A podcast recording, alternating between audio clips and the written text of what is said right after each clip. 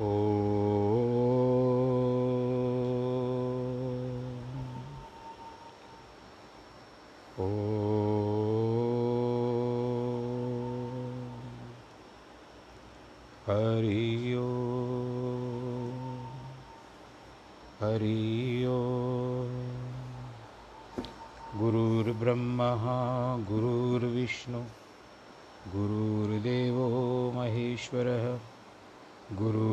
गुरुर्साक्षात् परब्रह्म।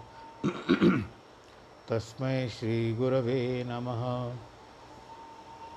नाहं वसामि वैकुण्ठे योगिनां हृदयेन च। मद्भक्तां यत्र गायन्ति तत्र तिष्ठामि नारद। जिस घर में हो आरती चरण कमल चितलाय तहाँ हरि वासा करे जोत अनंत जगाए जहाँ भक्त कीर्तन करे, बहे प्रेम दरिया। तहाँ हरि श्रवण करे, सत्यलोक से आ सब कुछ दीना, अपने भेंट करूँ क्या नाथ? नमस्कार की भेंट लो, जोड़ू मैं दोनों हाथ। श्री कृष्ण गोविंद, हरे मुरारे, हे नाथ नारायण वासुदेव। श्री कृष्ण गोविंद हरे मुरारे, हे नाथ नारायण वासुदेव, हे नाथ नारायण वासुदेव, श्रीनाथ नारायण वासुदेव। नारायणं नमस्कृत्यं नरं चैव नरोत्तमं, देवीं सरस्वतीं व्यास ततो जयमुदीरयेत् ॐ नमो भगवते वासुदेवाय। प्रिय आज हम लोग दूसरे भगवत गीता का जो ज्ञान गंगा बह रही है, उसमें डुबकी लगाते हुए आज हम चौवालीसवा जो श्लोक है भगवत गीता में, दूसरे अध्याय का, भगवान कृष्ण आत्मा और आत्मचिंतन के बारे में अर्जुन को बता रहे हैं, उस पर वहाँ से आरंभ करते हैं। भगवान कहते हैं, भोगेश्वर्य प्रसक्तानाम तयापय चेतसाम व्यवसायत्मिका बुद्धि ही समाधौ न विधीयते। उस वाणी द्वारा प्रसन्न चित्त वालों तथा भोग और ऐश्वर्य में मोह रखने वालों के भ्रष्ट चित्र निश्चयात्मक बुद्धि नहीं होती है। अर्थात इसका निश्चय परिपक्व नहीं होता। वैदिक कर्मकंड के अनुसार सकाम कर्म करने वाले मनुष्य वेदों के लुभाने वाले वाक्यों पर मुग्ध होकर यह कामना रखते हैं कि अमुक कर्म करने से मुझे स्वर्ग मिलेगा। अमुक अनुष्ठान से भोग तथा अन्य पदार्थ मिलेंगे। वे न तो ईश्वर की प्राप्ति के लिए, न ही मोक्ष के विभिन्न साधनों की कोई इच्छा रखते हैं। वे स्वर्ग के सुख और उन लोगों के भोग पदार्थों की प्राप्ति से अधिक कुछ नहीं समझते। अरे मैं ये करूँगा तो मुझे स्वर्ग मिलेगा, अरे वो करूँगा तो स्वर्ग मिलेगा, ऐसे विचार करते रहते भोग की प्राप्ति के लिए जाते इसीलिए सुखों का दाता जो है वो आत्मचिंतन नहीं करते। भौतिक सुख देखते हैं। आत्मिक सुख नहीं देखते। मानसिक स्थिरता स्थिरता के अभाव में उनका मन अशांत रहता है। वे निस्दिन स्वर्ग तथा भौतिक सुखों के लिए तड़पते रहते हैं। यदि पुत्र पिता के प्रति सच्चे हृदय से प्रेम रखता है तो पिता भी उसे स्वयं में सब कुछ दे देता है। पत्नी एवं पूर्ण रूपेण पत्नी पति की होती है तो भी पति भी उसे गृह स्वामिनी बना देता है। इस प्रकार जो व्यक्ति ईश्वर का सच्चा भक्त होता है, उसके सामने भगवान संपूर्ण ब्रह्मांड के पदार्थ रख देते हैं। जिन पदार्थों के सामने स्वर्ग संबंधी सुख तथा ऐश्वर्य भी तुच्छ तरह। संत।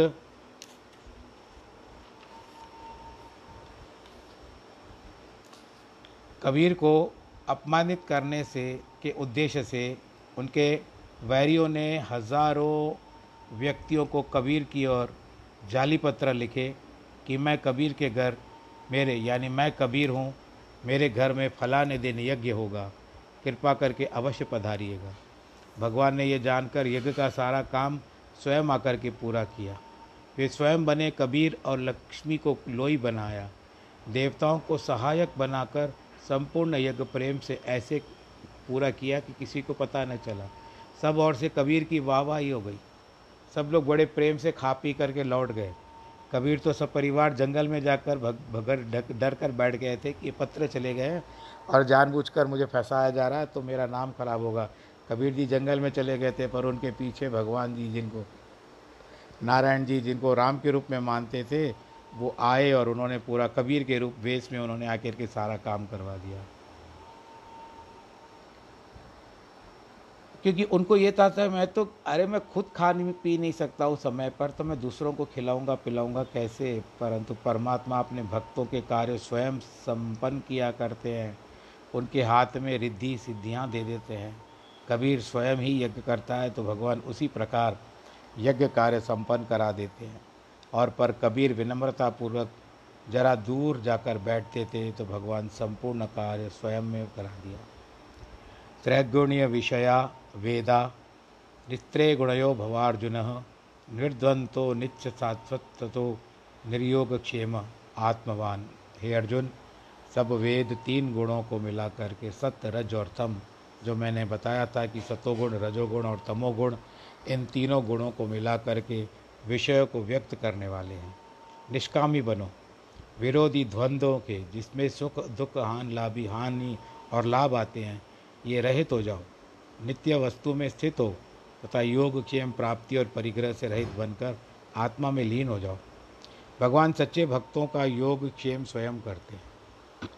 कल मैंने बताया था, अनन्या चिंतयंतों के बारे में, श्लोक के बारे में तो वो यही बताते हैं। अभी श्लोक तो नहीं आया है, आगे आएगा। भगवान सच्चे भक्तों को योग, क्षेम स्वयं करते हैं, इसके लिए कुछ प्रयत्न करना आवश्यक नहीं है।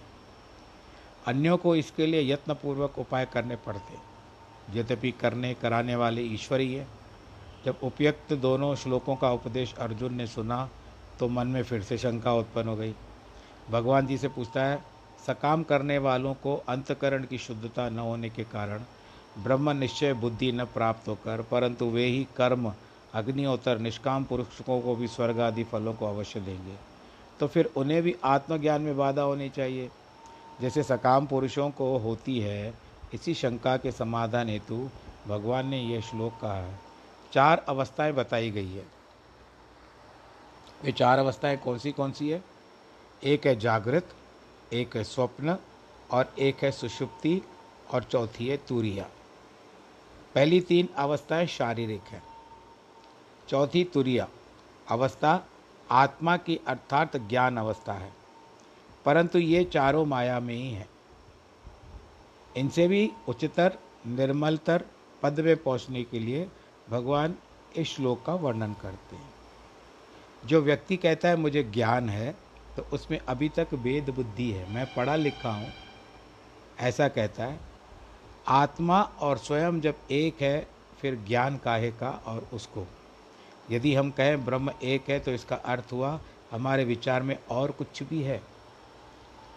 कुछ सिद्धों ने गुरु नानक जी से पूछा परमात्मा के कितने नाम हैं? रहने के कितने स्थान हैं? गुरु नानक जी ने उत्तर दिया, वे अनेक हैं, अगम्य हैं असंख्य नाव असंख्य थाव, अगम अगम असंख्य स्लो, स्लोई असंख्य कई सिर भार हो परमात्मा को अनगिनत कहना भी खुद पर भार चढ़ाना है। अर्थात पाप है, वह उनसे परे है, ज्ञान भी माया में है तुरिया अवस्था भी न्यून है, भगवान तो अर्जुन में इसके ऊपर पहुंचाना चाहते हैं।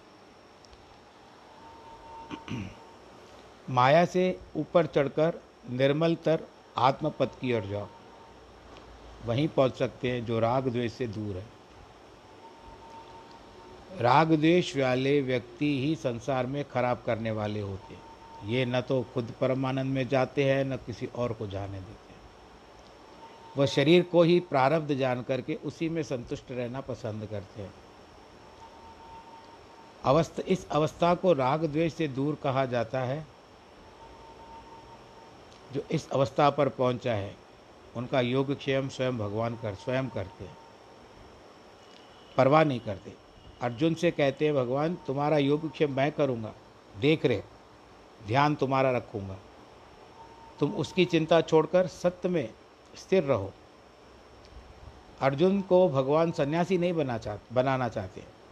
और क्योंकि अर्जुन तो गृहस्थ था, भगवान उसे स्वकर्तव्य सधर्म समझाते हैं। वेद तो तीन गुणों का है, सत्वगुण, रजोगुण और तमोगुण का उपदेश देता है, पर आत्मा इनसे ऊँची है। वहाँ तो वेद भी नहीं पहुँच सकते, क्योंकि वाणी भी पहुँच नहीं पहुँच नहीं है। वेद खुद कहते हैं कि वहाँ से वाणी वापस आ जाती है। मन और बुद्धि भी वहाँ नहीं पहुँच पाते। इस निर्वाण पद पर अर्जुन को भगवान जी पहुँचाना चाहते खच्चरी और गर्भ खच्चरी जब गर्भवती होती है, खच्चर जो घोड़े का होता है, पोनी आप जो लोग जिसको कहते हो, खच्चर, वो खच्चरी जब गर्भवती होती है तो उसका पेट चीर कर बच्चा निकाल जा, निकाला जाता है। वह बच्चा बहुत शक्तिशाली और तीव्रगामी तीव्रगामी का अर्थ होता है जल्दी जल्दी भागने वाला, जल्दी चलने वाला। क्योंकि वह माता को मारकर पैदा होता है। इसी प्रकार ज्ञान रूपी शक्तिमान पुत्र भी तभी उत्पन्न होता है जब वह बुद्धि को शरीर, मन और प्राणों से ऊपर है। मारकर बुद्धि का अभाव करके आत्मा को सर्वसाक्षी मानेगा। ऐसे ज्ञानवान का स्वयं के सिवा, आत्मा के सिवा अब कुछ भी नहीं दिखाई देता। हमारा स्वरूप है कि हम सूर्य और चंद्रमा को भी तेज और प्रकाश देते हैं। भगवान कृष्ण ने स्वयं कहा है अर्जुन, जो भी ज्योतियाँ इस संसार में हैं, उन सबको प्रकाश देने वाली तुम्हारी आत्मा है। रावण ने सीता का अपहरण किया। वह बड़ा शासक था, पर वह सीता का स्पर्श भी न कर सका। ऐसा क्यों? कुछ लेखकों का कहना है कि सीता के शरीर में इतना तेज था कि जब रावण उसकी ओर हाथ बढ़ाता था तो आग के शोले उसके सामने जलने लग जाते थे। ऐसे शक्ति प्रत्येक में है। योग शास्त्र वाले कहते हैं कि जहाँ माथे पर चोटी शिखा रखी जाती है, वह अमृत कुंड है। जब तक कुंड, वह कुंड है, तब तक मृत्यु कुछ नहीं कर सकती। यह अमृत मृत्यु के समय जहाँ जाता है।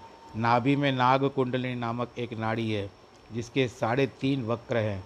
वह उस अमृत को खींचती रहती है और वह अमृत विषय भोगों से विनिष्ट होता है। योगी लोग उस कुंडलिनी को सीधा करके वक्रता रहित कर देते हैं। फिर हृदय से कमल चक्र है, वह भी सीधा हो जाता है। उसके बाद अमृत कुंड और कुंडलिनी नाड़ी का संबंध टूट जाता है। अब अमृत विनिष्ट नहीं होता। उसके बाद वह अमृत का बिंदु मनुष्य के गले में आता है। हमारे इस शरीर में ब्रह्मांड के सब पदार्थ हैं। हम व्यर्थ ही बार भटक रहे हैं। इस पर ऐसे भी आप लोगों जब स्कूल में हम लोग पढ़ते थे तो ऐसा एक कविता आती थी हिरण के बारे में। कि हिरण के नाभि में कस्तूरी होती है, परंतु वो सब जगह घूमता फिरता है। जब सुगंध आती है कस्तूरी की। तो इस तरह से वो हिरण जब उसकी सुगंध आती है तो चौगिर भटकता रहता है। इसी तरह हमारी भी यही दशा है। कस्तूरी कुंडल बसे, मृग ढूंढे बनमाए। ऐसे घट घट राम है, दुनिया देखे नहीं परंतु ज्ञानवानों की दृष्टि में से तब तुच्छ है। इसकी शक्ति इतनी शक्ति मनुष्य में है, परंतु हम इस शक्ति को सांसारिक विषय विकारों से भी व्यर्थ गवा देते हैं। भक्त ध्रुव ने अल्पावस्था में सतपद में स्थित होकर के ईश्वर का ध्यान किया। उसने क्या नहीं पाया? परमात्मा के साक्षात कर, साक्षात दर्शन कर दिए। चार वर्ष की, पाँच सात छः चार छः वर्ष की आयु में भगवान का दर्शन पाया है। भक्त प्रहलाद भी इसी पद से स्थिर होकर अनेक कष्ट सहे परंतु क्या हुआ? शिशु यदि माँ की गोदी में है तो निर्भय है। वैसे ही जो परमात्मा की गोदी में है तो उसको किस प्रकार का भय है? बादशाह सिकंदर लोदी ने संत कबीर से पूछा, तू मुसलमान है, फिर राम नाम क्यों जपता है? कबीर ने उत्तर दिया, मैं मज़हब वगैरह कुछ नहीं जानता। मैं समझता हूँ, अव्वल अल्लाह नूर उपाया, कुदरत के सब बंदे, एक नूर ते सब जग उपजया, कौन भले को मन दे न मानने पर, बादशाह के न मानने पर कबीर को हिंसा, यानी एक हिंसक हाथी के आगे फेंक दिया गया। पर हाथी ने उसका कुछ नहीं बिगाड़ा। इसे पत्थर के बाँध कर यमुना नदी में फेंक दिया गया। परंतु भगवान ने उसे मृग चर्म पर बिठा कर तार दिया। जब कबीर सारी सृष्टि को ही ब्रह्म समझते थे तो उनकी हानि तो हो ही नहीं सकती है। बर्फ़ बर्फ़ पर प्रभाव नहीं डाल सकती। सर्प यदि सर्प को डसे तो प्रभाव नहीं आता। यमुना जल को भी उसने ब्रह्म जाना तो जल उसको कैसे डुबोएगा?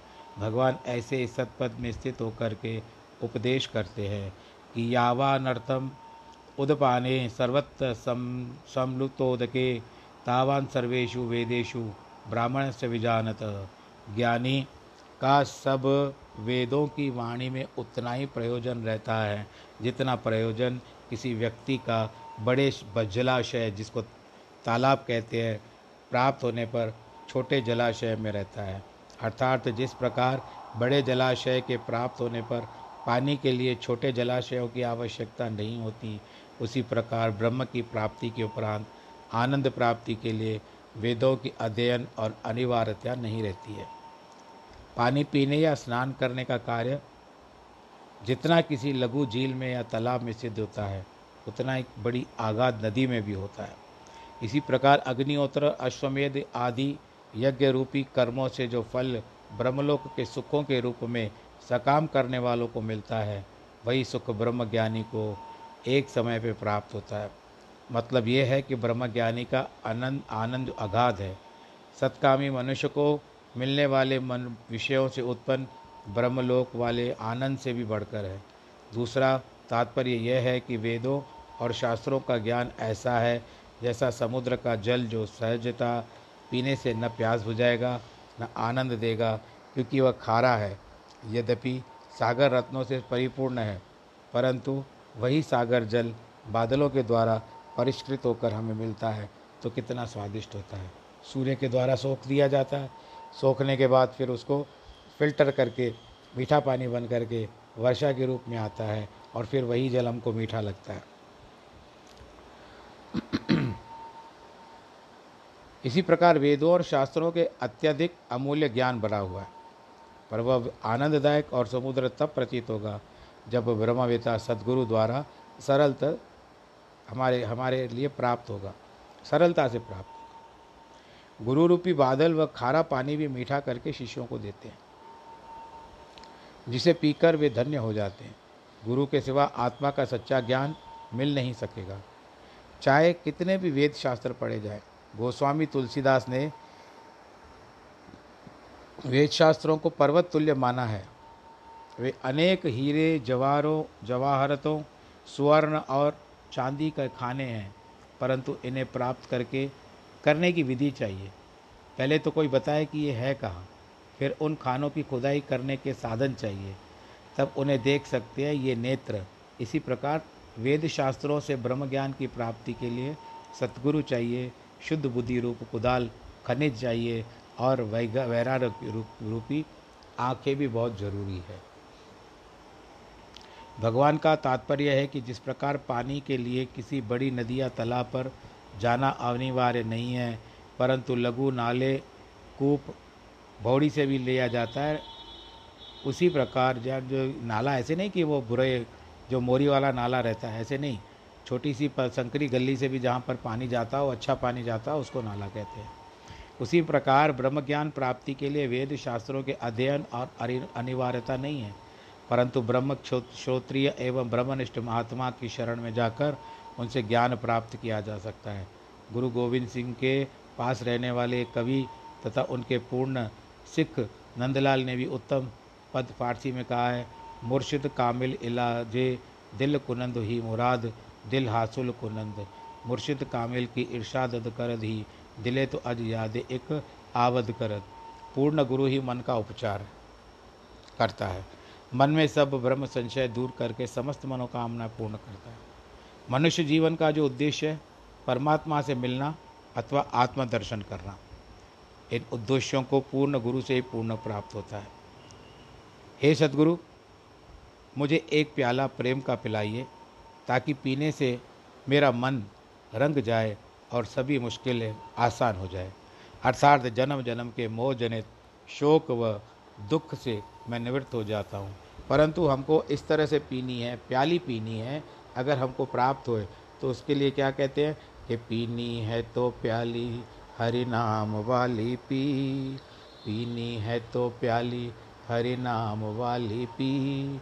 कौन तुझे रोकता है सुबह शाम पी?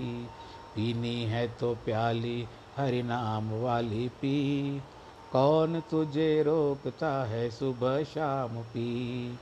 मीरा ने तो पी तो कमाल हो गया। मीरा ने जो पी तो कमाल हो गया। प्याली में शाम का दीदार हो गया। प्याली में ही शाम का दीदार हो गया।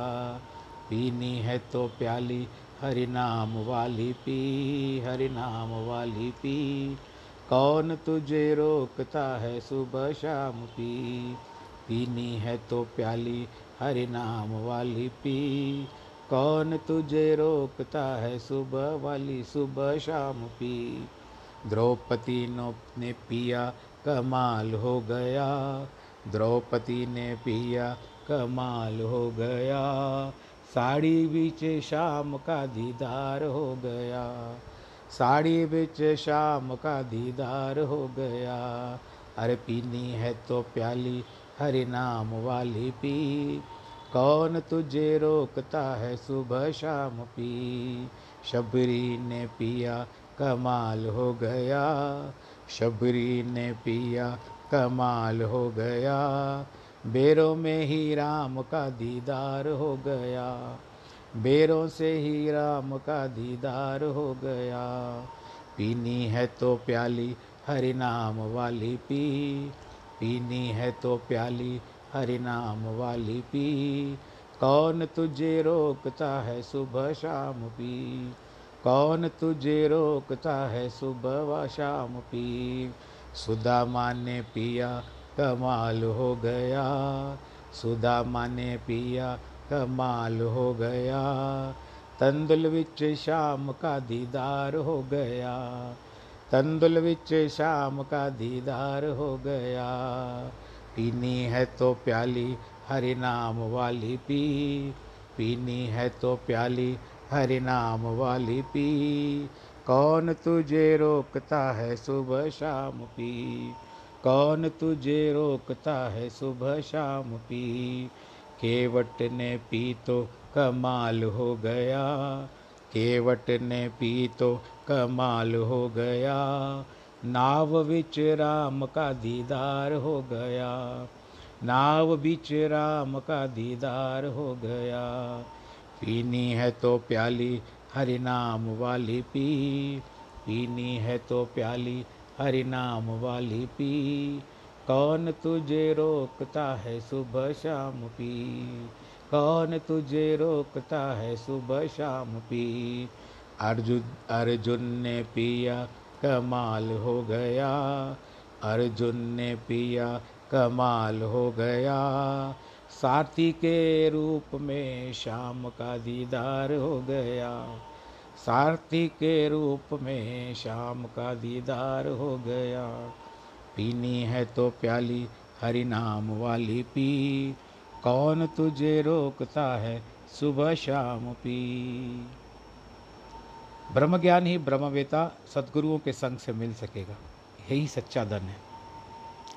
भगवान भी अर्जुन से यही कहते हैं, ब्रह्मवेता महात्मा से ये ज्ञान मिलता है, नहीं तो कोई कितने भी वेद पुराण पढ़ ले, कुछ उपलब्ध नहीं होगा। अब जिस तरह से परीक्षाएँ अंत चरण में आती है, जब परीक्षाएँ सर पर आती है तो हम उसके जो विशेषज्ञ होते हैं, जैसे मैथमेटिक्स हुआ, साइंस का हुआ तो हम जिस विषय में कमज़ोर होते हैं, अब उसके जो स्पेशलिस्ट होते हैं, भाई ये ये प्रोफेसर जो है, ये मैथ्स में होशियार है, गणित में होशियार है हम क्यों ना इसके पास जाएँ? ये जो है, ये साइंस बहुत अच्छी पढ़ाता है। हम इसके पास क्यों ना जाएँ? तो ये होते हैं विशेषज्ञ, जो आपको या आप उन, आपके बच्चों को उस समय में अगर आप उनकी शरण में डाल दोगे तो वो सही दिशा दिखाते हैं और कहते हैं कि मैं तो इनके कारण ही पास हो गया। जैसे पारस लोहे को सोना बना देता है, वह लोहा कसाई की छुरी हो अथवा किसी ठाकुर की मूर्ति की पालकी वैसे ही ब्रह्मज्ञानी महात्मा भी यह नहीं देखता कि अमुक पापी है या धर्मात्मा। आजकल जैसे सरकार कह रही है, करोना धर्म भेद नहीं देखता, वो किसी को भी पकड़ लेता है। तो ये जो सच्ची, ये तो खैर, ये तो बीमारी है, परंतु पारस जो होता है, वह किसी को भी भेदभाव नहीं रखता। उसके सामक्ष जो आया, जिसको स्पर्श हो गया, वो सोना बन जाता है। जो श्रद्धापूर्वक उसको उपदेश के अनुसार आचरण करता है, तर जाता है। गुरु नानक ने कितने ही राक्षसों, दैत्यों और अधर्म आत्माओं को पापी जनों को अच्छा रास्ता दिखा दिया और ईश्वर का भक्त बना दिया। जैसे हज़ारों मन की लकड़ियाँ आग की एक चिंगारी से जलकर भस्म हो जाती है, वैसे जन्म जन्म के पाप नाम के जप से दूर हो जाते गणिक, गणिका जो थी वैश्या थी चिंतामणि पापों की पुतलिका थी, परंतु एक तोते को राम नाम जपाते हुए वह भी तर गई। संतों के संग एवं उपकार के कारण एक महात्मा ने उसको चिंतामणि, स्नेह तथा आतिथ्य सत्कार देखा तो उन्होंने एक तोता उपहार स्वरूप दे दिया और कहा, इसे राम नाम जपाना। सकाम, कर्म करना हो तो एक प्रकार से मजदूरी है। निसंदेह उसका फल तो मिलेगा, पर उसके अंत में न मुक्ति मिलेगी और अंतकरण भी शुद्ध, न ही मुक्ति मिलेगी और अंतकरण भी शुद्ध होगा।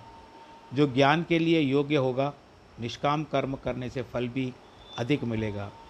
अंतकरण भी सम्यक शुद्ध होगा, आनंद भी प्राप्त होगा।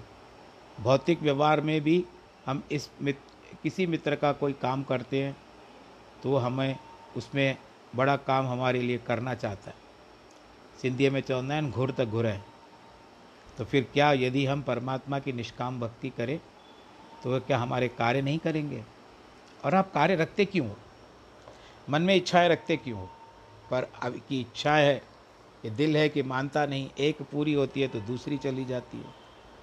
निष्काम न बनोगे तो श्रमिक जितना परिश्रमिक ही मिलेगा। इससे अधिक हमारे लिए भगवान क्या करेंगे? निष्काम भावना से करो कि भगवान जी आपके ऊपर प्रसन्न हो जाए, ना जाने के स्वरूप में नारायण मिल जाए, हो सकता है। आप उसी उद्देश्य से करो कि मैं काम कर रहा हूँ, मुझे फल मिले तो आपको केवल मजदूरी मिलेगी, जो आपके भाग्य में होगा। आप अनन्य भाव से काम करोगे कि प्रभु जो कर रहा हूँ, तेरी आज्ञा से कर रहा हूँ। इसका फल जो तू मुझे अच्छा दे या बुरा दे मुझे स्वीकार है तो देखो भगवान जी की दृष्टि में आप चढ़ते हो या नहीं। मजदूर, जैसे हम मजदूर के मजदूरी को देकर चलता कर दें, हमारा याल, हाल तो यह है कि हम निष्काम भजन का शुभ कर्म करने के बजाय कुछ थोड़ा सा भी सत्संग या भजन करते हैं एक आध पैसा दान दे देते हैं तो लगता है कि स्वर्गिक विमानों को प्रतीक्षा करते हैं। भाई, वो अब हमने दान भी कर दिया थोड़ी देर, जैसे महाराज ने बताया, एक घड़ी, आधी घड़ी हमने समय में कर दिया और उसके बाद कोई सामने बेचारा भिखारी आया, कोई भिक्षुक आया, हमने उसको एक दो रुपया दे दिया। अब हमारे पाप कर्म कट गए। अभी हम विमान की प्रतीक्षा करेंगे। भगवान जी ने हमको स्वीकार कर लिया। तो ये तो इतनी आसान बात नहीं है।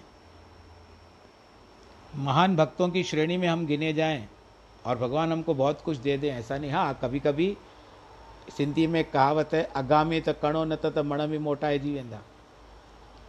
अगर आप भक्ति भावना से एक चावल का कण, आज जिन लोगों ने महाभारत का सीरियल देखा हो, उसमें मैं कहना चाहता हूँ कि द्रौपदी ने क्या दिया? एक चावल का कण दिखाई दिया ना भगवान जी को, उसमें तो उठा करके डकार लगा दी। तो वहाँ पर दुर्वासा आदि ऋषियों का पेट भर गया। तो अगर भावना से, आप श्रद्धा से, विश्वास के साथ अगर दोगे तो एक कण भी बहुत है और अगर अभिमान में भर करके आपने मन के मन अनाज दान किया, पर अभिमान का पुतला बन करके दिया तो उसका कोई भी महत्व नहीं रहता। है जीवन भर भगवान का दिया हुआ खाते पीते और पहनते रहते हैं। यह सब कुछ हम बुला देते हैं कि भगवत प्रदत्त में से हम थोड़ा सा भी दान पुण्य करें तो उसके लिए ढिंडोरा क्यों पीटते? हैं और चाहते हैं वापसी में भगवान भी हमको असीम पदार्थ प्राप्त करे। तो ऐसा हुआ मानो कि अहरण की चोरी करे, एक सुई करे दान, कोठे चढ़ वेखण लगे, कब आता है विमान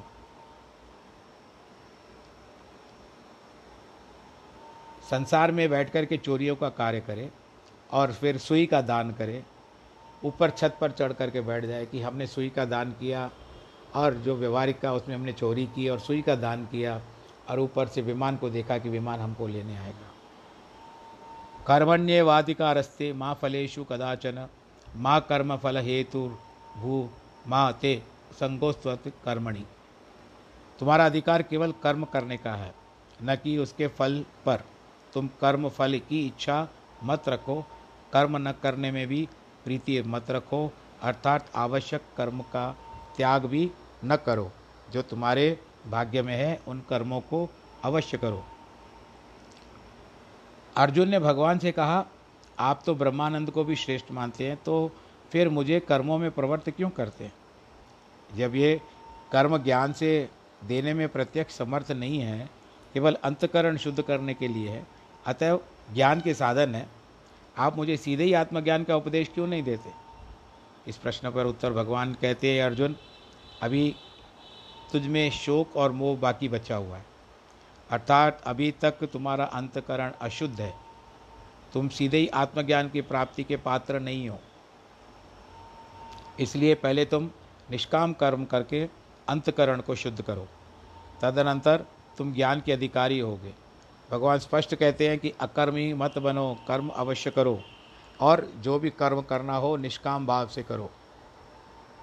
एक व्यक्ति ने सुना किसी गुरु के बारे में कि वो नाम दान देते हैं तो वो गया उनसे, और वो स्थिर व्यक्ति नहीं था। बार बार चाल बदलता रहता था। गुरु को जाकर के कहते हैं कि आप मुझे नाम दान दीजिए, आपका चेला बना दीजिए। गुरु ने उनसे इंटरव्यू लिया, साक्षात्कार लिया तो उसकी बातों में मैंपन बहुत था। मैं ऐसे कर सकता हूँ, मैं वैसे कर सकता हूँ, मैं उस तरह से कर सकता हूँ। बहुत सारे अपनी बातें गिनवा दी। गुरु जी ने कहा कि ये तो उचित नहीं है, इसको मैंपन बहुत है और थोड़ा समय देना चाहिए। तो कहते हैं, भाई ठीक है, एक काम करो, किसी और दिन आ जाओ, आज उचित मुहूर्त नहीं है। तो दो चार दिन बाद वो आ गया कि अब दो, फिर दो चार बातें की, गुरु जी ने देखा कि अभी तक थोड़ा बहुत भी नहीं हुआ है। फिर तीस चार, तीन चार बार बुलाया। आखिर उस व्यक्ति ने कहा कि गुरुजी, मुझे एक बात बताइए कि आप मुझे स्वीकार करते हो या क्या? नहीं, अपने शिष्य के रूप में। मैं इतने दिनों से देख रहा हूँ कि आप मुझे केवल परख रहे हो। मुझे नाम स्मरण नहीं दे रहे हो। गुरु ने कहा, ठीक है भाई, ऐसा कर, पर कल परसों आ जाना। कल आ जाओ, बैठ करके बात करते हैं। फिर कल पर भी आ गया। आकर के गुरु के समक्ष बैठ गया। और तो गुरु ने कहा, देखो, मैं आज तुमको एक ही नाम देता हूँ। आज से बोला करो, राम। कहो फिर से, राम। जिस तरह से याद करवाते, आप लोग भी कह रहे हो ना अच्छा लग रहा है। राम कहलाने के बाद कहते, यही तुम्हारे लिए उचित है, तुम राम का नाम जपा करो। वो व्यक्ति जो था, मन को तसल्ली नहीं हुई।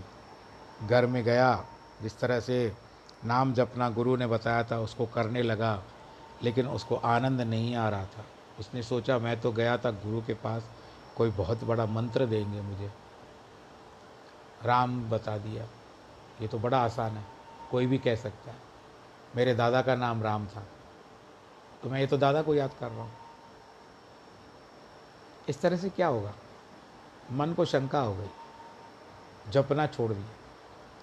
क्योंकि उसको विशेष चाहिए था। अंततः फिर गुरु के पास गया।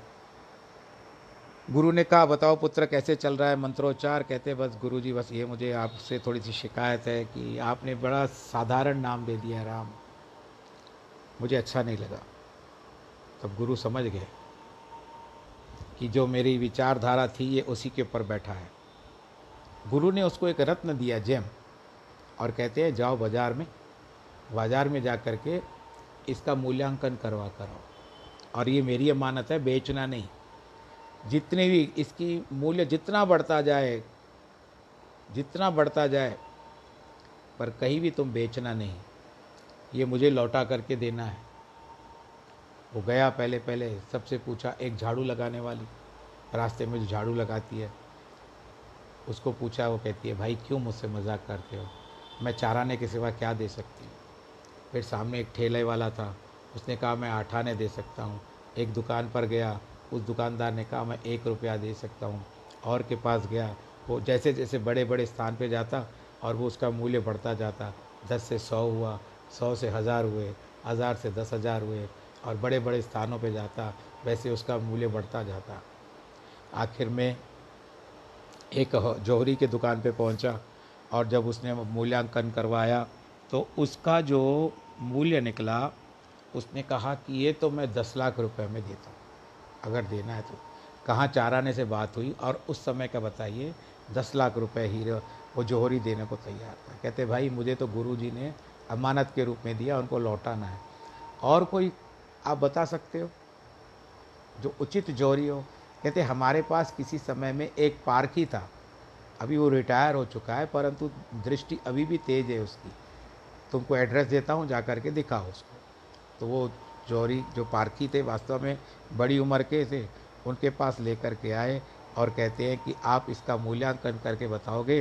तो जो बड़ी उम्र के पारखी जी जो थे जौहरी उन्होंने देख कर के देखा।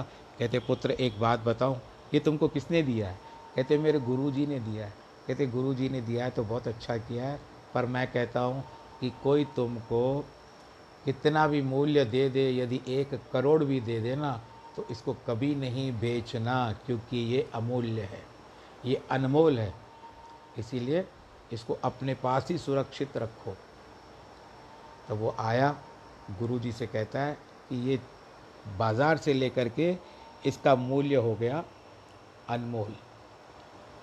मैं असली पार्की के पास लेके गया, वहाँ तक पहुँचा।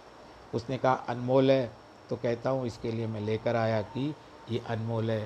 कहते, तूने क्या कहा था कि राम का नाम, आप बड़ा साधारण है। राम का नाम तो बड़ा अनमोल है। वही मैं तुझे बताना चाहता था, क्योंकि मुझे यह देख, अगर राम का नाम साधारण होता तो भक्त हनुमान सदैव राम राम कहता रहता। वो तर सकता था। उसके पश्चात ये बता, कबीरदास जी क्या राम राम तुझसे कम थे? सुग्रीव कम था। प्रहलाद भी भगवान राम नाम भगवान जी का नाम लेकर के तर गया।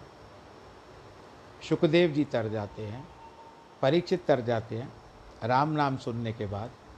तो तू क्यों नहीं राम नाम का करता? और तेरी कैपेसिटी उतनी है, तेरी ताकत उतनी, तेरे को तुझे झेलने की शक्ति उतनी है कि तू राम के आगे नहीं बढ़ सकता। परंतु हाँ जा पर कृपा राम की होई ता पर कृपा करे सब कोई। अगर एक बार मैं तो कहता हूँ कि मैंने तुझे राम नाम दे दिया, परंतु यही अगर तू राम नाम जपता जाएगा और राम जी की कृपा तेरे ऊपर हो गई तो तू और उच्च पदवी को प्राप्त कर सकता है। वो तेरे ऊपर निर्भर करता है कि तू परीक्षा किस तरह से देता है। अभी परीक्षा दी ही नहीं है और तू आनाकानी करने लगा तो पुत्र, ये होता है कि कभी भी जो मंत्र गुरु के द्वारा दिया जाए, उसके ऊपर विश्वास पूर्व उसको जपो। तो यह बात मैं आज के इस, मैं कह रहा हूँ आपको, आप सब लोग बड़े प्रेम के साथ इसका जप करना, बच्चों को भी संस्कार डालना, और मुझे आपसे ये भी कहना था कि आज से मैं एक नया ट्रेंड शुरू कर रहा हूँ कि आज के बाद जो भी होगा, जिनका जन्मदिन भी होगा, आज जिनका जन्मदिन है, और आज जिसकी वैवाहिक वर्षगांठ है, या कोई भी ऐसा कार्य हुआ हो, जिसकी आज एनिवर्सरी हो, या जो भी है अच्छा काम किया हो, शुभ कार्य हुआ हो, उसके लिए मैं बहुत बहुत बधाई देता हूँ और आप सबको बधाई हो। भगवान जी, नारायण जी का जो स्वरूप है, चतुर्भुजी स्वरूप है, उसको कोई भी जल्दी से पकड़ नहीं सकता और भगवान जी के नाम की चतुराई को कोई भी नहीं पकड़ सकता। इसके लिए भगवान जी के समक्ष जाना है तो सादगी से जाओ, प्रेम से जाओ और भगवान श्री नारायण जी का ध्यान करते हुए अपने समय को गुजारो। क्योंकि जिस तरह से ये समय कट रहा है, इतना समय भगवान जी को प्राप्त देने के लिए भी बहुत काफ़ी है। परंतु ऐसा नहीं, सुनने के बाद आप इनका मनन किया कीजिए। मनन करने के बाद ही आपको कुछ बातें समझ में आएगी। केवल यहाँ से सुन करके वहाँ से निकाल दिया तो उसके बाद इसका कोई असर नहीं होगा। तो यही है कि जितना सुनो, पर हाँ जो बातें आपको अच्छी लगे, आप वही चुनो, और जो आपको ठीक ठीक लगे आप उसको भले एक बार पास में रख दो, क्योंकि मसाले आखिरी में काम आते हैं। बोलो कृष्ण कन्हैया, लाल की जय, धर्म की जय हो, अधर्म का नाश हो, प्राणियों में सद्भावना हो, विश्व का कल्याण हो। नमः पार्वती पते, हर हर महादेव की जय। नमो नारायण।